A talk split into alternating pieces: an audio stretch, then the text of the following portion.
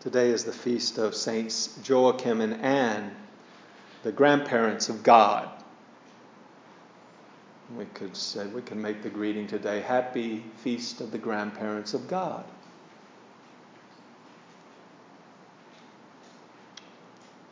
This, the 26th of July was traditionally the feast of St. Anne.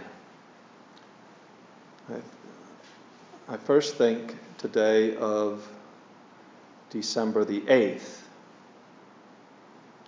Every Catholic thinking of Joachim and Anne first go to December the 8th, the only feast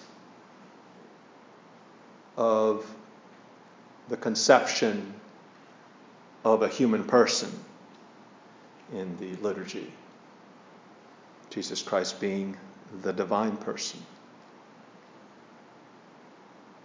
We have three birthdays in the liturgy, you know Jesus, Mary, and John the Baptist, because he was purified in the womb. But we, and, but we have the conceptions, the, the, the uh, March 25th for our Lord, and the conception of Our Lady, 8th of December, nine months before the 8th of September, her birthday.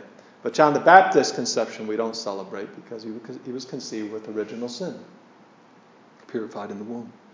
The Immaculate Conception is the feast of the impregnation of St. Anne by St. Joachim, presumably. The conception of St. Anne was, I, I, think that's, that was the previous name of that feast, actually, the Immaculate Conception. I think that's the old, like centuries old. It's the feast of the conception of St. I think we should call it that again, just so people would be less confused about, about what it means, because there's great confusion. If anybody, if you ask a Catholic um, in this part of the world, what is the Immaculate Conception? If he knows anything at all, which usually he doesn't know anything, he'll say, I don't know. Um, it, it, he'll say it's the conception of Christ in the womb of Mary, which is wrong. Is the, is, the, so we, we think of the, the, the conception of St. Anne because we're celebrating the, the, the parents of Mary, um, the beginning of the pregnancy, the conception of Our Lady in her mother, St. Anne, which terminates nine months later on September 8th.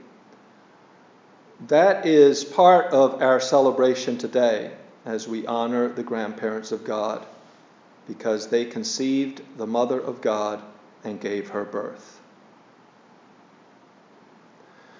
God had grandparents. Tell the Protestants. the Catholic faith is wonderful because it's so logical. And God gave us a mind to use it to serve Him. We know their names solely from the Catholic um, tradition. It's, their names are the earliest recording we have of their names is uh, um, in a in a what's called an apocryphal gospel. I think it's the Gospel of Saint James. Very beautiful. You should read it if you haven't read it. There's a very beautiful relation of it, but it's a Gnostic gospel. It's it's not a canonical gospel, and there's much fairy tale in it. But the parents of um, but there's much very beautiful and true pious Catholic teaching in there, which the church has preserved. Aside from that, those texts, the church has her memory um, longer than books. We know their names solely from the Catholic tradition, the parents of the Mother of God. Their, their names are not in Scripture. Consider the holiness of this holy couple to conceive their miracle child without the stain of original sin, the Immaculate Conception and to bear her and give her birth and rear her in right religion, in truth and purity, in perfect virginity, to preserve her from every stain of sin and even every desire from, of sin. They, they must have been an extraordinary couple to raise the perfect human person.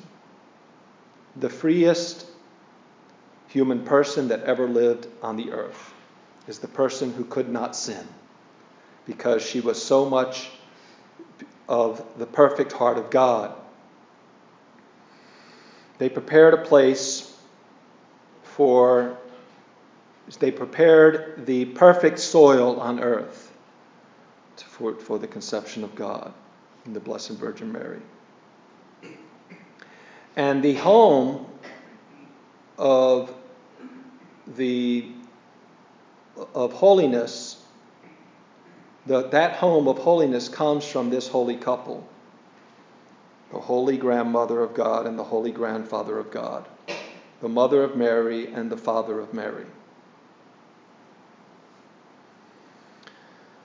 They may have been there for the Annunciation some 15 years later in Nazareth. And they may have been in Bethlehem for the Nativity. I don't know. Never considered the matter. It's, they're not mentioned, but just because they're not mentioned doesn't mean they weren't there. But presumably they weren't. You would think they would be mentioned because they would be significant that trip. But I don't know. I don't know what it looked like that trip. I mean, did, did Mary, Mary and Joseph go alone?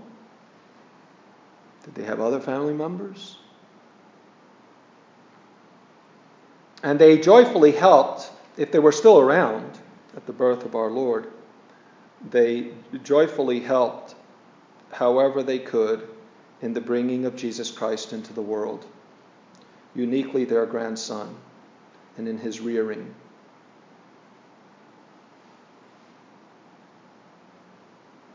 They received and guarded Mary, who has parents, even in heaven.